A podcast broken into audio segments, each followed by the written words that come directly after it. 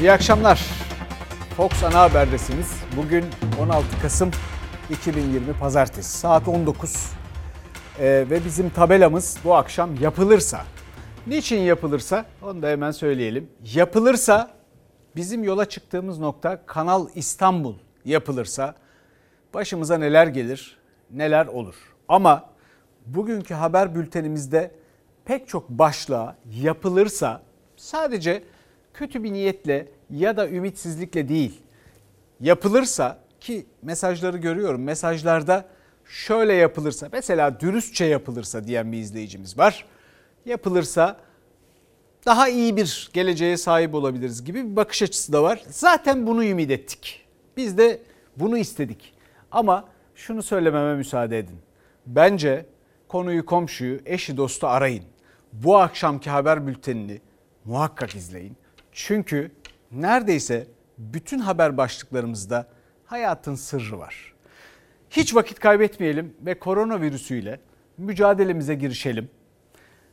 Öyle bir tabloyla karşı karşıyayız ki bunu her gün tekrar ediyoruz ve biliyorum ki siz bıktınız bundan ama durum çok ciddi ve biz bu konuda çok zor durumdayız.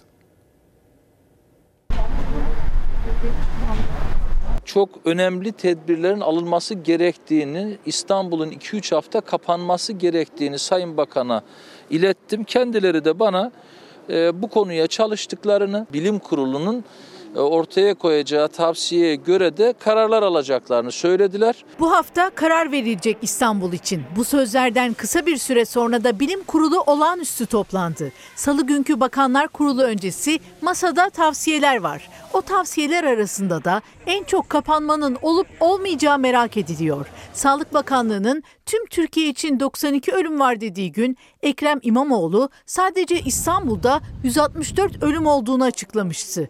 Ayarmanın rengi de haritanın rengi de kırmızı İstanbul'da. Ben sayılarla ilgili E, beyanımı yaptım. Bazı sayıları açıklamakla yükümlü mevkiler var. on beş Kasım tablosu içinde benzer bir açıklama geldi bakanlıktan. seksen dokuz ölüm olduğu duyuruldu. Ekrem İmamoğlu Sağlık Bakanı ile görüşmesinin detayını vermedi ama İstanbul'a kapanma gelebileceğinin sinyalini verdi. Biz de hazırlık yapıyoruz. Vefat sayısı olsun, e, çevremizde vaka sayısı olsun her birisi Nisan Mayıs'tan çok daha yukarılarda, iki kat, üç kat yukarılarda. Ölüm sayılarındaki çelişki aslında bakanlığın kendi tablolarına bile yansıyor. Örneğin bugünkü ölüm sayısına yakın bir ölümün olduğu yirmi sekiz Nisan. O gün bakanlık doksan iki kişinin hayatını kaybettiğini açıkladı. Yoğun bakımdaki hasta sayısı ise bin altı yüz yirmi birdi. Son açıklanan on beş Kasım tablosunda ise seksen dokuz ölüm açıklandı ama ağır hasta sayısı üç bin dört yüz otuz dokuz. Yani ağır hasta sayısı iki katından fazla ama ölüm sayıları aynı. Yoğun bakım yatakları dolu haberleri geliyor. Sırada bekliyorlar. yüz on iki için sırada bekliyor insanlar. Bırakın yoğun bakım yatağını. Yoğun bakımlar içinde benzer bir tablo var. Bakanlık yoğun bakımlardaki doluluk oranını yüzde altmışlarda açıklıyor. Aslında bu tamamı dolu demek. yüzde altmış civarında Sağlık Bakanlığı'nın yoğun bakım yataklarının doluluk oranı diye tanımlaması. Ee, Türkiye'de zaten e, yoğun bakım yataklarının yaklaşık yüzde kırkı özel hastanelerde. Ve özel hastaneler e, ciddi biçimde direnç gösteriyor kovid on dokuz vakalarını alma konusunda. Ücretli alıyorlar ve dolayısıyla insanlar bunu karşılayamayacağı için özel hastanelere başvurmuyor. Ve ilkbahardan daha kötü durumda olduğunun bir başka kanıtı. Her hastanenin önünde uzayıp giden test kuyrukları. Yaklaşık elli dakika oluyor bekleyeli. Sıradayız hala, birazdan gireceğiz ama burası kalabalık. beş gündür öksürüğüm var, devam ediyor. Bekliyorum. Efendim, insanlar ormanda kaybolduklarında neden ölürler biliyor musunuz? Pek çok fikir üretilebilir, pek çok şey söylenebilir ama ben size söyleyeyim. Yapılan araştırmalar, bir de öyle bir şey var. Araştırma zaten varsa yapılmıştır ama tabir bu diye söylüyorum. Yapılan araştırmalar şunu gösteriyor ki utançtan ölüyorlar. Niye? Yapmaları gereken tek şeyi yapmıyorlar. Düşünmek. Şimdi nereye bağlayacağımı göreceksiniz. İstanbul Büyükşehir Belediyesi'nin Mezarlıklar Müdürlüğü'nden alınan rakamla rakam demek bana, bana acı veriyor. Çünkü onlar bizim yurttaşlarımız, sevdiklerimiz, yakınlarımız. Bir günde yüz otuz iki vefat var. İstanbul için sadece. Türkiye genelinde Sağlık Bakanlığı'nın açıkladığıysa seksen dokuz. Türkiye geneli için açıklanan bu.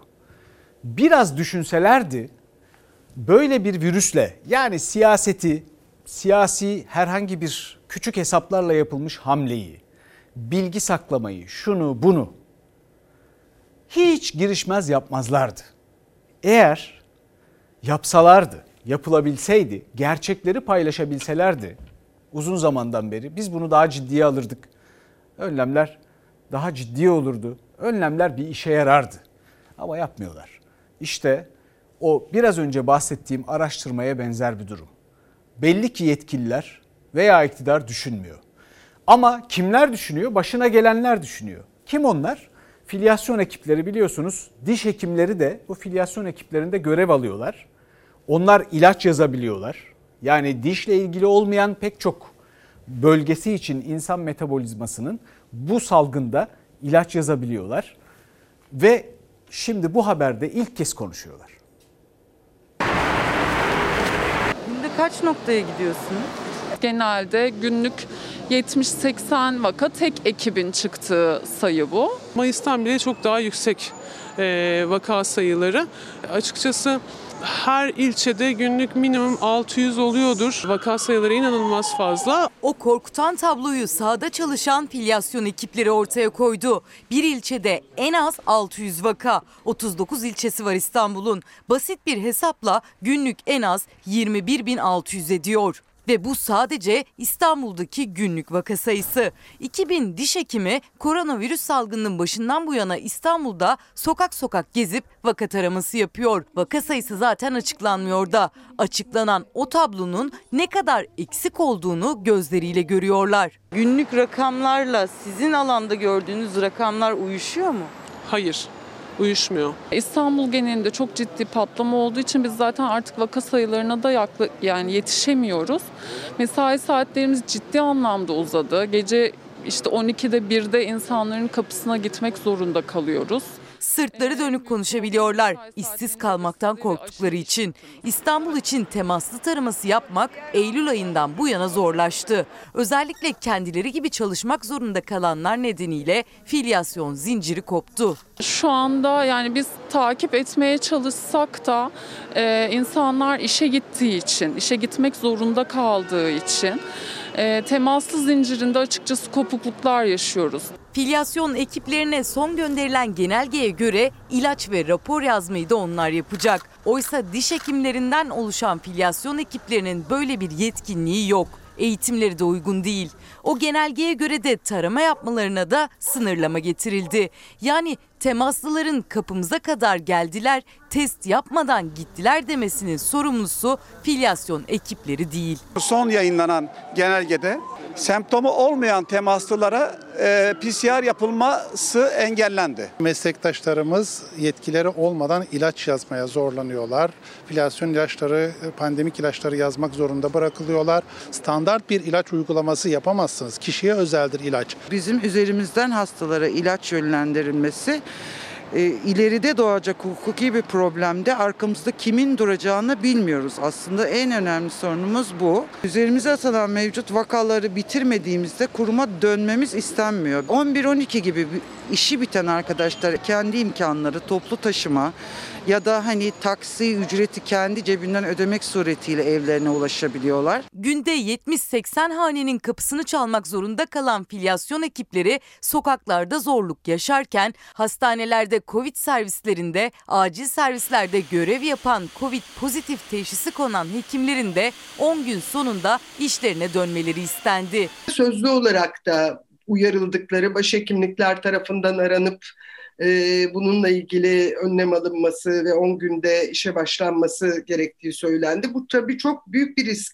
Hastaların hekimlerden, sağlık çalışanlarından, diğer sağlık çalışanlarından kovid on dokuzu alması olasılığı var. Dolayısıyla bu da toplum açısından bir risk. Evet, bu kovid on dokuz salgınıyla, koronavirüsüyle insanların sınavının, mücadelesinin başladığı aylardan itibaren, o vakitler Habertürk'te çalışıyordum ben, sabah bir yayın yapıyorduk. E, aradan zaman geçti, şimdi burada ana haberi sunuyorum. Ta Nisan-Mayıs ayından beri bu salgının söylenenden çok daha önce bir vakitte ortaya çıkmış olabileceğine dair bir takım araştırmalar, bir takım iddialar olduğunu dileye getirdim. Bu arada bugün verilen yeni bir bilgi var. Dünyadaki koronavirüs durumunu göreceksiniz şimdi. Feci. Ama ilk vakanın Eylül iki bin on dokuzda görüldüğüne dair de bir iddia var. Ne diyeyim ki? Salgın hızlandı. Vaka sayısı elli beş milyona yaklaştı. kovid on dokuzla mücadelede Türk bilim insanlarının geliştirdiği aşının ardından bir aşı müjdesi de Amerika'dan geldi. Yeni aşı haberini Amerikalı biyoteknoloji şirketi Moderna duyurdu. Geliştirilen aşının son denemelerinin otuz bin kişide yapıldığı açıklandı. Şirket aşının virüse karşı yüzde doksan dört virgül beş oranında etkili olduğunu belirtti. Aşıyı geliştiren bilim insanlarına göre aşı iki ile sekiz derece arasında bir ay saklanabilecek. Amerikalı şirket aşı için Aralık ayında onay almayı umduklarını açıkladı. Geçtiğimiz haftada Türk bilim insanlarının kurduğu BioNTech şirketiyle Pfizer aşı geliştirmiş ve virüse karşı yüzde doksan oranında koruma sağlandığını duyurmuştu.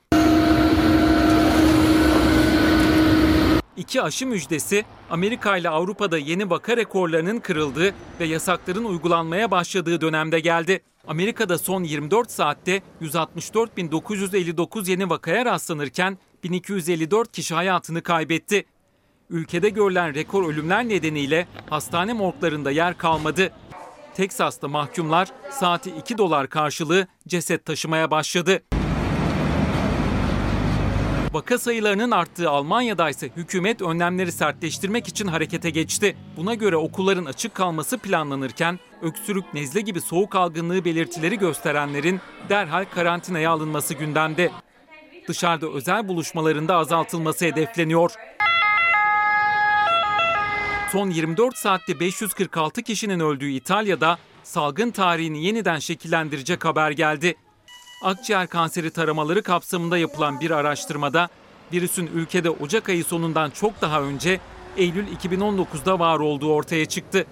Salgının kaynağı olan Çin ilk resmi vakayı Aralık sonunda dünyayla paylaşmış, daha sonra geriye dönük ilk vaka tarihi olarak Kasım iki bin on dokuzu açıklamıştı. Hayat çok ilginç ve gerçekler, emin olun, hayal mahsulü ya da fantezi ya da üretilmiş şu gerçek ötesi diye bir şey var ya şimdi, moda bu. Onların hepsinden daha ilginç. Bu aşı ile ilgili iki nokta ve üç ayrı bakış açısı herkesin gözünden kaçıyor. İki, bak, iki noktadan bahsedeyim size. Bir tanesi, biliyorsunuz Çinliler ve Ruslar aşıyı ürettiklerini ilan ettiler değil mi? Ama pek kimse ciddiye almadı. Hatta Türkiye'de bile burada denenmesine rağmen ciddiye almadı.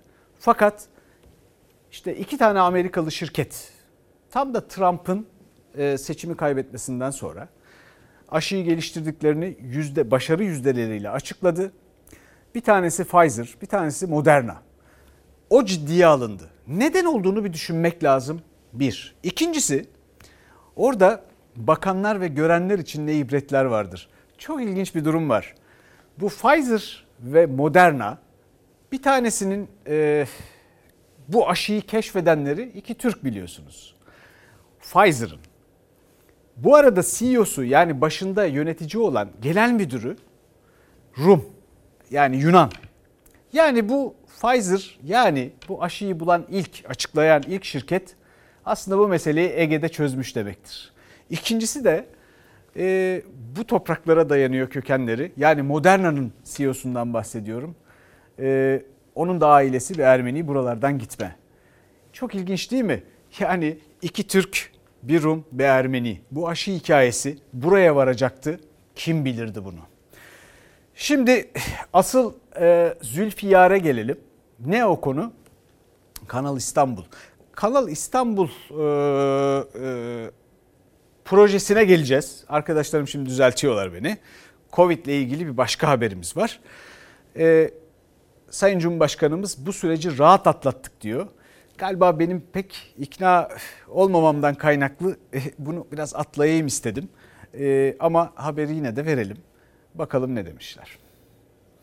Salgın karşısında Türkiye olarak başarılı bir imtihan veriyoruz. Normalinde iki hafta bütün bu büyük ivme kazanan büyük şehirlerde karantina ilan edilebilse COVID'i almış olanlar bulaştırmaz, aşağı doğru düşer. Doğrusu bu. Şu anda esnaf kan ağlıyor. Zor bir karar. Milletimiz salgın karşısında maalesef yine kaderine terk edildi. Hükümet ölen olur, kalan sağlar bizimdir politikasına, sürü bağışıklığı stratejisine geçti. Cumhurbaşkanı Erdoğan salgınla mücadeledeki başarıya vurgu yaptı. Siyasetse seyri artış gösteren salgınla ilgili yeni kısıtlamalar, tedbirler gelir mi onu tartışıyor. İktidardan henüz öyle bir işaret yok. Muhalefete göre de zor karar. Can çekişen bir ekonomiyle ve esnafla karşı karşıyayız. Bunu hadi demek de çok kolay görünmüyor. Milleti yine canı ile sağlığı arasında tercihe zorluyorlar. Hala parça parça işler yapıyorlar. İşletmelerin ciro kayıplarını nasıl telafi edeceksiniz? Ediyor musunuz? Tabii ki etmiyorlar. Yük yine zavallı esnafın sırtında kalıyor. Tek tedbir maske, mesafe ve hijyen kurallarına uymaktır. Öbürü zaten perişan olmuş bir esnafı daha da çok perişan edecektir. Sokağa çıkma yasağı koydunuz. Karantinaya bütün Türkiye'yi aldınız. Esnaf koronadan ölmeyecek ama iflas edecek. Akşener gerekli olan karantina ama iktidar ekonomik tablo yüzünden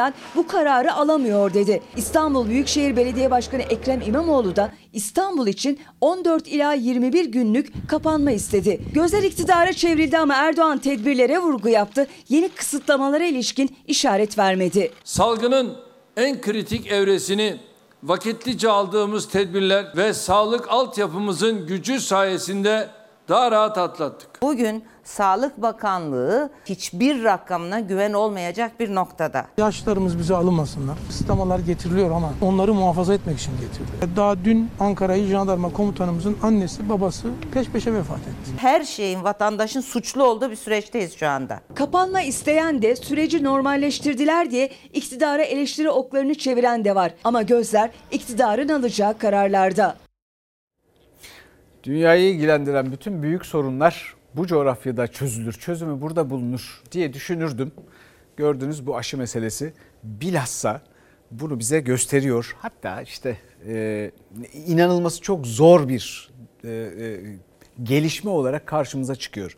Bu arada biraz geciktik şimdi asıl Zülfiyar'a geleceğim dediğim habere. O da o Kanal İstanbul meselesi ama hayırlı olmuş. Çünkü bir izleyicimiz demiş ki bu ormanda kaybolan insanlar en çok neden ölür? Ee, utançtan diye cevap vermiştim. Bizim ne, ya, hakikaten ilginç ve çok e, ayrıcalıklı, kıymetli izleyicilerimiz var. Bir izleyicimiz demiş ki Dinçer Meriç, e, onu Anthony Hopkins bir filminde telaffuz etti diyor. Kaynak olarak, kaynağı vererek açıklıyor ve doğru elbette. Ya inanamıyorum bunu bulduklarına. Çok teşekkür ediyorum Dinçer Bey'e. Şimdi geçelim Zülfiyar'e. Kanal İstanbul. Ee, biliyorsunuz İstanbul Belediye Başkanı'na bir Kanal İstanbul soruşturması açıldı. Neden? E, sen misin karşı çıkan? Sayın İmamoğlu'na yönelik e, bir e, soruşturma açılmış. Niye biliyor musunuz? Ne o efendim? Aa, Kanal İstanbul'a karşı çıktığı için Sayın İmamoğlu devlet projesine karşı çıktığından devlete karşı durmak ve bölücülükle suçlanıyor. Gündemi değiştiren açıklamayı bu sözlerle yaptı. İYİ Parti Genel Başkanı Meral Akşener, İsmail Küçükkaya'nın konu olduğu Çalar Saat programında Ekrem İmamoğlu hakkında Kanal İstanbul karşıtlığı nedeniyle İçişleri Bakanlığı'nın soruşturma açtığını duyurdu. İmamoğlu bölücülükle suçlanıyor dedi. Bakanlık soruşturmayı doğruladı. Ancak nedeni iddia edildiği gibi İmamoğlu'nun projeye karşı çıkması ya da bölücülük suçlaması değil yanıtı verildi. Meral Akşener ikinci kez açıklama yaptı. Bölücülük iddiasının arkasında durdu. İfade talep yazısında Sayın Ekrem İmamoğlu'nun Kanal İstanbul projesine kişisel olarak karşı çıkması sorgulanmadığı gibi bölücülük suçlaması da bulunmamaktadır. yirmi yedi yıldır aktif politika yapan Meral Akşener'in hiçbir zaman söylediği herhangi bir konu tekzibe uğramamıştır. Sayın Soylu'nun çok çevresine dikkat etmesi gerektiğini söyleyeyim. Kanal İstanbul tartışması bu kez çok farklı bir boyutuyla gündemde. İlk kez Akşener'in Fox ekranında duyurduğu soruşturmayla ve projeye karşı çıkılması gerekçesiyle. Arkadaş, böyle bir şey olabilir mi? Devletin projesine, devletin, devletin şahsımın oluyor. İşte geliyoruz, diyor ki bölücülük bu. Kamu kaynağı kullanıp kentsel dönüşüm yapıyor. Yapılan iyi şeyleri alkışlarız biz. Burada zayıf oturulamayan evlerden insanları oturulabilir evlere taşıyoruz. Kamu kaynağı böyle kullanılır. Konumuz deprem. Şimdi konumuz kentsel dönüşüm. Hukukçularımız süreci çalışıyor, inceliyor. Şimdilik bir şey söylemeyeceğim. Hakkında soruşturma açılan Ekrem İmamoğlu süreç hukuken inceleniyor dedi. Soruşturma konusuysa İstanbul'daki billboardlara asılan, üzerinde "Ya Kanal ya İstanbul" ifadesi yer alan bu afişler. Kanal İstanbul projesine karşı yükselen sesler bu zamana kadar sık sık engellendi. Çevrecilerin yaptığı protestolar polis engeliyle karşılaştı. Hatta projeye karşı yapılan eylemlerde resim çizmek, şarkı söylemek dahi yasaklanmıştı. Şimdi son olarak İstanbul Büyükşehir Büyükşehir Belediye Başkanı Ekrem İmamoğlu hakkında soruşturma başlatıldı. Soruşturmaya konu olan afişlerse Ağustos ayında valilik kararıyla toplatılmıştı. İşte İçişleri Bakanlığı Mülkiye Müfettişliği tarafından İmamoğlu'na gönderilen o belge. İ B B'nin kurumsal kimliği kullanılarak hazırlanan afişlerle devlet projesine kamu kaynağı kullanmak suretiyle karşı çıkmakla suçlanıyor İmamoğlu. Yani Kanal İstanbul için devlet projesi vurgusu yapılıyor. Aynı vurgu İçişleri Bakanlığı açıklamasında da var. Ekonomik bir proje bu. İktidara göre çılgın proje, bize göre yani korkunç proje. Şimdi bu denildiği için olmuş devlet projesi. Kanal İstanbul için e, devlet projesi deniliyor soruşturma için yapılan açıklamada. E, Kanal İstanbul bir devlet projesi mi? Neden devlet projesi? Ee, yani benim için değil. Müsaade ederseniz bu e, soruşturma ile ilgili olarak Mülkiye Baş Müfettişinin raporundan, ifadelerinden okumak istiyorum. Sonuç olarak İstanbul Büyükşehir Belediye, e, Belediyesi tarafından billboardlara çıkarılan, yani "Ya Kanal ya İstanbul" billboardlara çıkarıldığından bahsedilen bu. Yapılan bu ilan, anayasanın yüz dört, yüz yirmi üç ve yüz yirmi yedinci maddelerinde belirtilen idarenin bütünlüğü ilkesi ve kamu görevlerinde birliğin sağlanması ilkesine açıkça aykırı olduğu, devlet politikası haline gelmiş. Neye istinaden geldiğini bilmiyorum. Bir meclis kararı mı var? Anayasal çoğunlukla mı alındı bu karar? Niçin devlet projesi haline geldi? Haline gelmiş diyerek afaki bir ifadeyle söylemek yetmez. Neden olduğunu da söylemek lazım.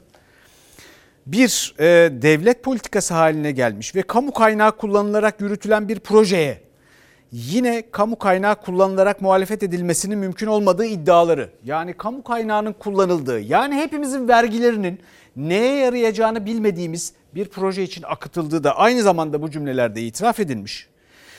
E, muhalefet edilmesinin mümkün olmadığı iddiaları, kamu kaynağı kullanılmasına muhalefet edilmesi niye mümkün değilmiş ya? Birisi bana evrensel hukuktan, Türkiye Cumhuriyeti'nin anayasasından ya da bizim geleneğimizden, göreneğimizden, binlerce yıllık devlet tecrübemizden birisi bana bunu açıklarsa sevinirim. Niye muhalefet edilemiyormuş acaba?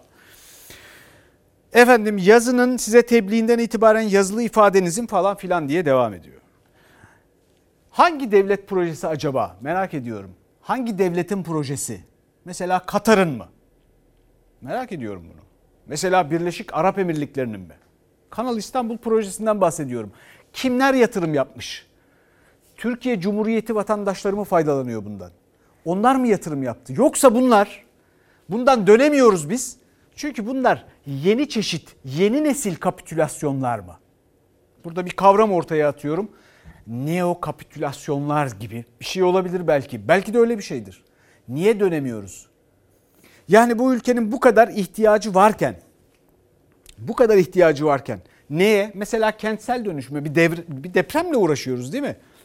Yani öyle bir şey ki bu, İstanbul'da yüzde yirmi beş ila yüzde kırk üç arasında yedi nokta iki ila yedi buçuk depremde binaların, yani yüz binadan yirmi beşi ya da kırk üçü yıkılacak. yüzde yedi nokta iki ya da yedi buçukta.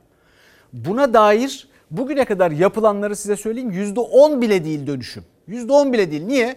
İşte bu TOKİ'si, KİPTAŞ'ı filan lüks konut ürettiler. Şehir yerinde sanki ihtiyaç varmış gibi yüzme havuzlu falan abuk subuk saçma sapan şeyler yaptılar. Gelelim buraya. Bakın şimdi ben size bir şey göstereceğim. Şurası dün çekildi bu. Ben çektim bizzat.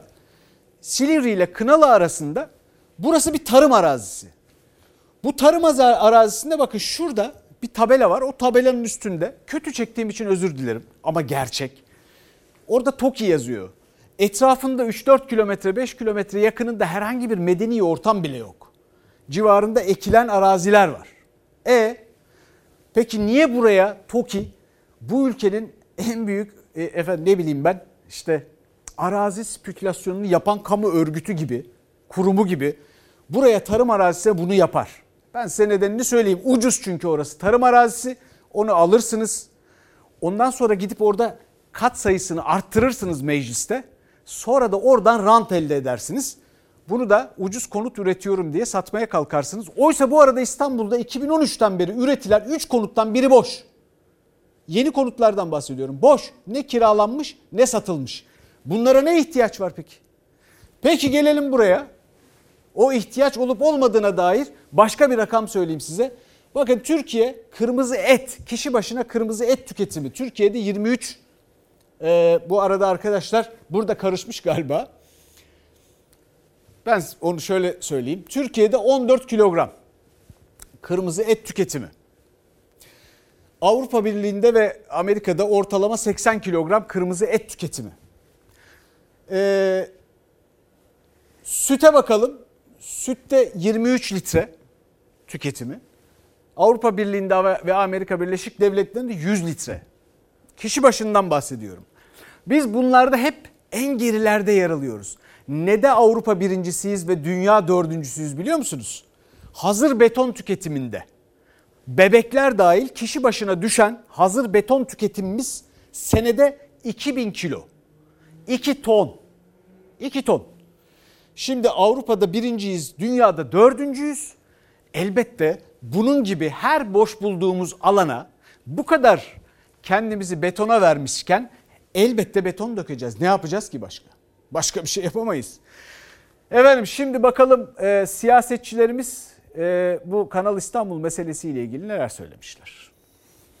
Soruşturmaya konu... İsnat şu, Kanal İstanbul bir devlet projesi, Sayın Erdoğan eşittir devlet, Türkiye eşittir şahsım ülkesi. Seçilmiş siyasetçilere siyaset yaptı diye fezleke düzenlemek, inceleme başlatmak siyasi ahlak yoksunluğunun daniskasıdır. Ekrem İmamoğlu'na Kanal İstanbul'a karşı eylem ve söylemleri için başlatılan soruşturma muhalefeti ayağa kaldırdı. Meral Akşener Fox'ta İsmail Küçükkaya'yla Çalar Saat programında gündeme getirdi. C H P siyasi ayıp hesap başka dedi, Gelecek Partisi de tepki gösterdi. İstanbul'la ilgili bir duruma, bir karara İstanbul Büyükşehir Belediye Başkanı konuşmayacaksa Kanarya Sevenler Dernek Başkanı mı konuşacak? Sanki askeri üs kuruluyor ve sonuç itibariyle buna karşı çıkmanın devlete karşı çıkmak olduğunu ve bölücülük olduğunu iddia eden bir müfettiş soruşturması. İktidar karşıtı görüş açıklayan belediye başkanlarının soruşturulması kabul edilemez. Kanal İstanbul projesini Erdoğan ilk henüz başbakanlığı döneminde iki bin on bir yılında gündeme getirmişti.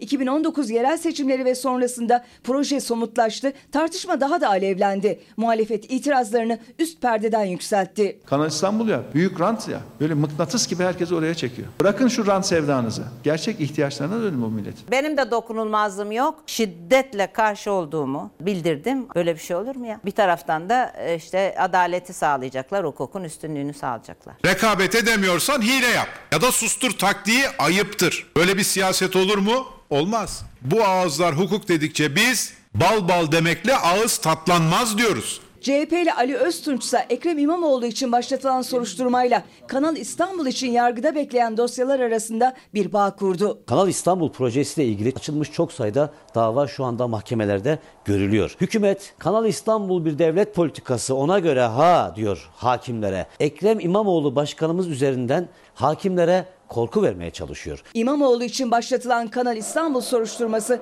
siyasette yeni tartışmalar açarak büyüyecek gibi görünüyor. Efendim bir izleyicimiz demiş ki hukukta reform, ekonomi ve sağlıkta gerçekçilik yapılırsa ülke refaha çıkar. Bunun için ne olması gerektiğini söyleyeyim mi size? bakın bu devlet projesi falan diyoruz ya, bunun tarifi çok basit. Bu noktadan sonra artık deprem gibi bir meseleyle uğraşıyoruz. Geçen haftadan beri hukuk reformları, bir ekonomik sıkıntı içindeyiz ve Cumhurbaşkanı, Sayın Cumhurbaşkanı'nın kendi ifadesiyle hukukta reform yapıyoruz, ekonomide yeni adımlar atıyoruz. Peki, bunun prensibi tek kelimeyle şu olabilir. Ya hep beraber bu saatten sonra ya da hiçbirimiz. Ya hep beraber ya da hiçbirimiz. Bakalım bu böyle algılanıyor mu? Bir, e, adalet ve reform polemiğimiz var ve bu iktidarın adeta samimiyet testine dönüşmüş durumda. Ekonomi, hukuk ve demokraside yepyeni bir seferberlik başlatıyoruz. Meral Akşener'e iki bin on altı senesinde hmm. açtığınız bir soruşturmanın hmm. hala dört yıldır e, ifadesini almazsanız, e, ne olup ne bittiğine dair hiç avukatlarına bile bilgi vermezseniz, Meral Akşener de sizle kafa bulur. üç haftada bir, ayda bir döner size e, dilekçe verir. Ne olur biliyor musunuz? Kepaze olursunuz. Hak bilmez, hukuk dinlemez, adaletten anlamaz saray yönetimi Merkez Bankası'nın kasasını tam takır etti. Ekonomi ve hukuk reformlarından bahsetmeye başladı. İktidar cephesinden yükselen adalet ve hukukun üstünlüğüyle beraberinde gelen reform çıkışı muhalefetin dilinde. Akşener kendisi hakkında açılan FETÖ soruşturmasını hatırlatarak ses yükseltti. Deva Partisi lideri Babacan'sa Erdoğan'a samimi ise partili cumhurbaşkanı olmayı bıraksın dedi. Bu ifadeler samimiyet testlerinden geçmesi lazım. Bir partinin genel başkanı olan bir cumhurbaşkanı nasıl tarafsız olacak? Önemli bir samimiyet testi derhal genel başkanlıktan ayrılmak olabilir. Adaletin tecellisi hem yerli hem yabancı yatırımcı için önemli. Güveni neyle sağlayacaksınız? Abdülhamit Gül'ün söylediği adaletin herkese eşit derecede olmasına bağlı. beş yıldır ısrarla söylediğimiz demokrasi, hukuk, üreten, paylaşan Türkiye sözlerini dillerine dolayarak güveni sağlamaya çalışıyorlar. Böyle güven sağlanmaz. Hukukun üstünlüğüyle ekonominin bağını bu kez iktidar dillendirdi ama muhalefet atılacak adımlarda iktidarı samimi bulmadı. Örnekler birbirini izledi. Genel başkanımız hakkında fezleke hazırlatan kim? Yine saray hükümeti. Hukukun üstünlüğü yerine tek kişinin üstünlüğü üzerine inşa edilen bir rejim demokratik olabilir mi? Olmaz. İşte onun için bu ağızlar hukuk dedikçe biz aynesi iştir kişinin lafa bakılmaz diyoruz. Korkutmak için yola çıktıysanız korkmadığımız ortada. Hı hı. Ama ben yani istemezdim kafa bulmayı. Kafa buluyorum ben. Şimdi böyle bir hukuk sistemi olabilir mi? Anayasa Mahkemesi karar verip mahkemenin uyar mı uymaz mı gibi bir öngörülebilirliğin olmadığı bir yerde yatırımdan, hukuk öngörülebilirliğinden bir şey bahsetmek mümkün değil. Yerel mahkemeler Anayasa Mahkemesi'nin bu hukuksuzluğu düzeltin diyen kararlarını uygulamazken, emirleri altındaki adalet cellatları hukuku katlederken, hakimler savcılar kurulunu dahi toplamayan kim? Saray hükümeti. Bırakın adalet yerini bulsun, İsterse kıyamet kopsun. Muhtemelen birkaç tane sembolik ismin tutukluluğunu herhalde sona erdirecekler. Anladım. Osman Kavala olsun, Ahmet Altan olsun. Ama olsa da ki yani bir kişinin talimatıyla hapse gir, bir kişinin talimatıyla hapisten çık. Bu talimat gene yön değiştirebilir. Yargı bağımsızlığı, hukukun üstünlüğü üzerine yürüyen tartışmada iktidarla muhalefet karşı karşıya. Şimdi efendim biliyorsunuz e, siyaset sahnesinde bir tartışmadır gidiyor. Muhalefetin bu tür konulara tepkilerini ben çok cılız buluyorum. Doğru tarif edebiliyorlar mı ondan da emin değilim. Yani bunu kendileri de muhalefetten bahsediyorum. Bir düşünseler iyi ederler gibi geliyor bana. Tek cümleyle gerçekten yeni bir vizyon sunabiliyorlar mı? Emin değilim. Mesela şimdi bu anayasa meselesi. Ya bir tutturuldu, bir anayasa tartışılıyor, konuşuluyor, konuşulmuyor falan bir sürü şey. Muhalefet de itiraz ediyor, hayır konuşmadık diye. Ya insanların anayasa tartışmak gibi bir girişimde bulunması... Bulunmuşlar bulunmamışlar ayrı mesele de. Niye kötü olsun? Çözemiyorum. Tartışmaya bakalım. Bir deli bir kuyuya taş attı, nasıl çıkaracağımızı bilemiyoruz. Büyük bir hayretle izliyorum. Böyle bir şey yok. Meral Akşener'e ok atacağım diyerek Hı. bütün siyasi partileri de böyle bir çalışma yaptınız. Hı, gizli gizli diyorsunuz. Şimdi H D P açıkladı ki yok böyle bir şey diye. E, Sayın Kılıçdaroğlu şimdi açıkladı. Yok böyle bir şeydi. Ben zaten öldüm anlatırken. Millet İttifakı'nın ortakları H D P ile anayasa çalışması yapıyor iddiası ortaya atıldı. Siyaset dalgalandı. O iddiayı ortaya atan Ümit Özdağ İYİ Parti'den ihraç edildi. Meral Akşener hem Özdağ'a tepki gösterdi hem de anayasa yapmıyoruz, sistemi değiştirmek istiyoruz dedi. Anayasa yapmıyoruz biz. Biz Atatürk'ün yaptığı ve bugüne kadar bir daha tekrarlanmayan bir şey yapmaya çalışıyoruz. Sistemi tasarlıyoruz biz önce. Otomobil yapılır ya, önce onun tasarımı yapılır. Mekaniği, donanımı yapılır. Trafiğe çıktığı zaman hmm. ne yapacağıyla ilgili de bir yazılım konur. İyileştirilmiş, güçlendirilmiş parlamenter sistemi tasarlıyoruz. Böyle yapabiliriz. Evet.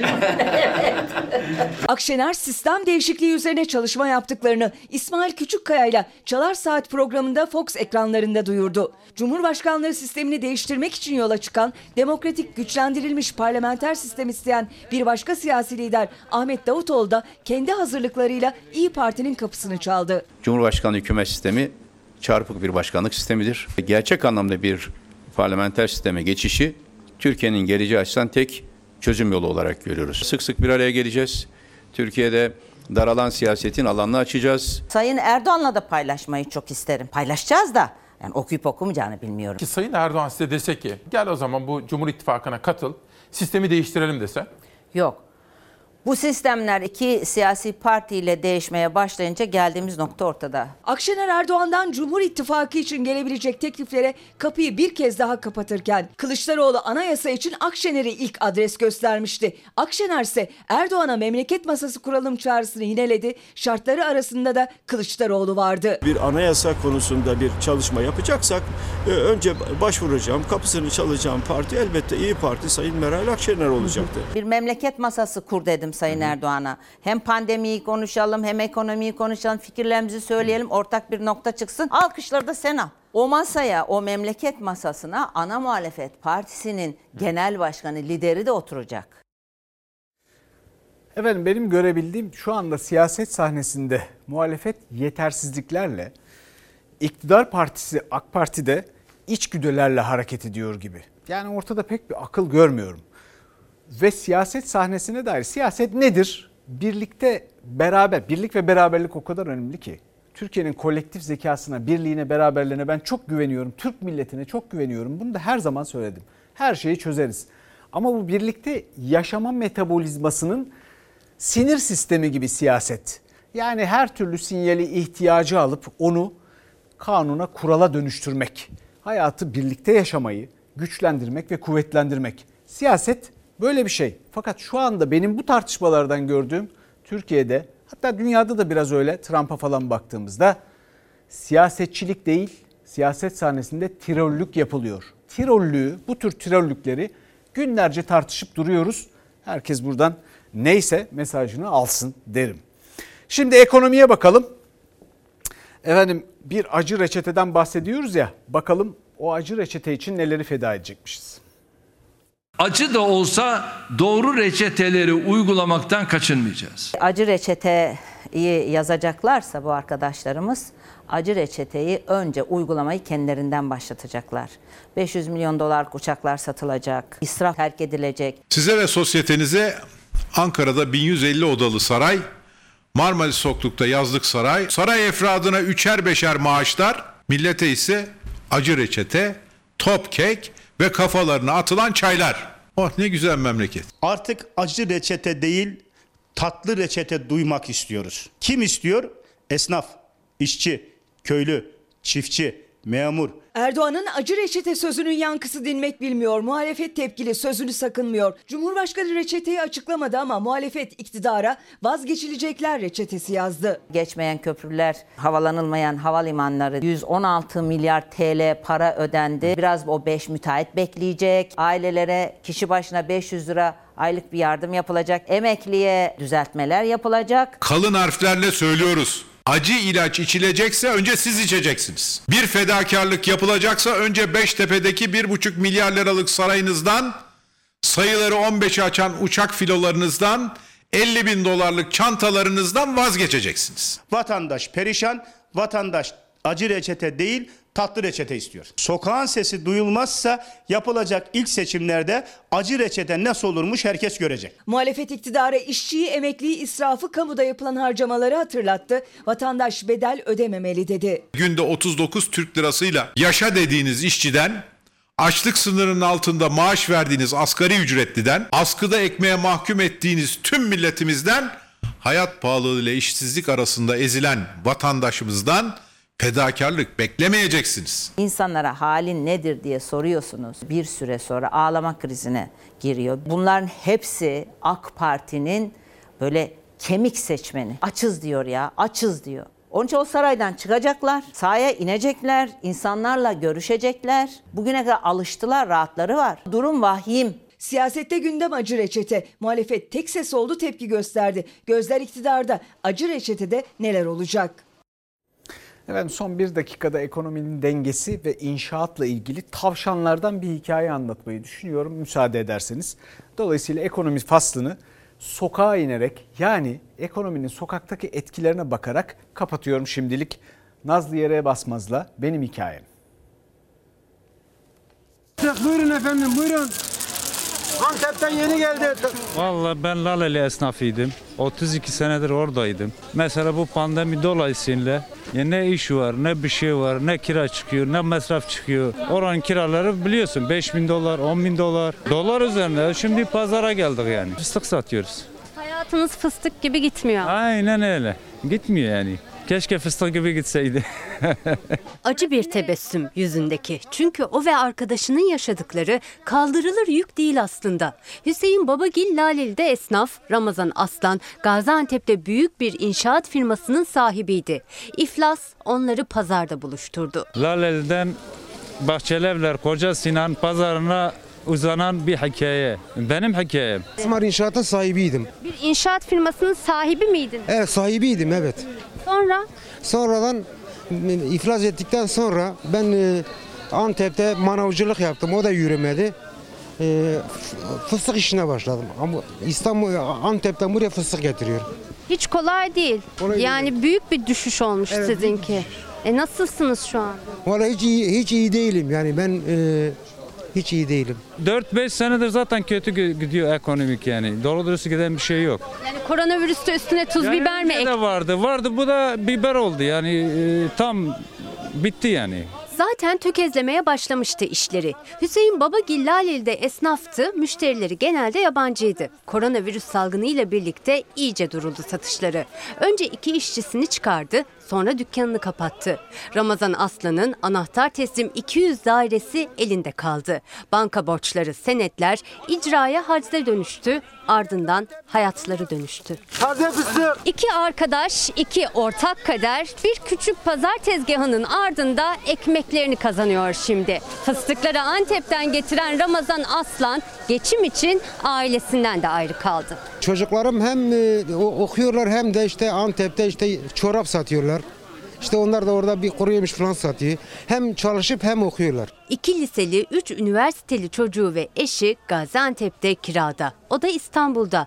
Nice nice evler yapan bir inşaatçı iken şimdi bir arabanın içinde kalıyor. Arabam bu.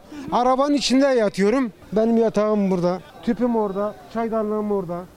Yemeniz, içmeniz, her şeyiniz burada. He, evet. Yani bir ev tutup kiraya gücünüz yetmedi. E, gücüm yetmedi zaten. Antep'teki ev kira. Hmm.